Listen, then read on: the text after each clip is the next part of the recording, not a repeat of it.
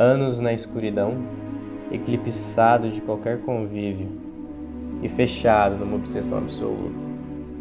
Gollum, esse é o nosso personagem de hoje que vai se deitar no divã. Antes de falar especificamente sobre o Smeagol, vamos voltar um pouco na história e ampliar o escopo de análise vamos falar brevemente sobre os hobbits. Os hobbits vivem no condado, onde existe uma perfeição individual e uma perfeição social sempre articuladas. Lá no condado, os indivíduos e a sociedade se realizam e se reafirmam reciprocamente, se desenvolvendo com bastante harmonia. Há um movimento constante e permanente rumo à superioridade. A busca por superioridade é o que configura o desenvolvimento da personalidade saudável, que é a marca registrada da psicologia do Alfred Adler, o psicólogo que escolhemos para esse vídeo. Para o Adler, a busca por perfeição, por uma completude perfeita, chama-se de a grande pulsão ascendente, ou simplesmente a busca por superioridade. E todos nós somos, em maior ou menor medida, impelidos nesse sentido de perfeição. Os hobbits são aqueles que mais bem exemplificam isso e poderiam servir como um modelo típico e saudável para a superioridade adleriana.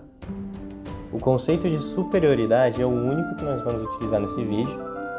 Uma personalidade, para ser dita saudável, começa por perceber as suas inferioridades as suas incompletudes, as suas imperfeições e se mobiliza criativamente no sentido para melhorá-las no âmbito da superioridade.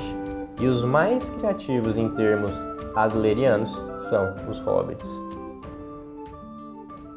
Mas os hobbits só fazem isso sob uma condição: eles não podem ser perturbados.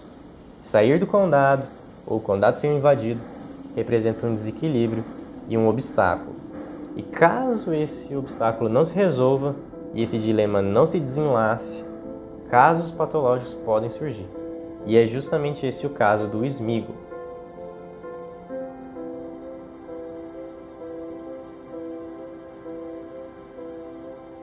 Tudo começa com uma perturbação, o encontro do Anel Mestre. O anel mestre mostra um caminho diferente para a perfeição. O caminho das pedras do aprendizado adleriano em busca da superioridade, o aprendizado, as dificuldades, tudo isso é atalhado por um caminho mais curto e mais fácil. Essa é uma forma degenerada de buscar a superioridade, porque os defeitos e as imperfeições não são resolvidos, mas apenas relegados ao segundo plano essa forma degenerada de buscar a perfeição e a superioridade é o poder. O poder, para o Adler, é uma forma individual e alienada do contexto social para compensar as inferioridades. É uma forma de supercompensação individual das imperfeições percebidas. Essa forma individual e supercompensatória de lidar com as inferioridades é o que o Adler chama de neurose. A neurose do Smigol é típica e não estranha que na sua individualização ele se isole cada vez mais de todo mundo e de tudo. Smigol chega à beira da obsessão. Por tudo isso, a gente pode dizer com bastante segurança que o Smigol é um neurótico adleriano por excelência. Nas palavras do próprio Adler, abre aspas, por trás da doença está a tentativa patológica e ambiciosa do paciente de ver a si mesmo como algo extraordinário. Fecha aspas.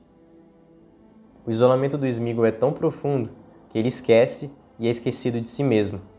Sua personalidade se atrofia, para de se desenvolver e se torna absolutamente exilado da sociedade. Sem amigos, sem família, inteiramente atomizado e sozinho, Smeagol se bestializa e perde parte da sua condição humana, já precária. De neurótico adleriano, passa a uma condição subhumana. e assim permanece, sem qualquer redenção ou mudança.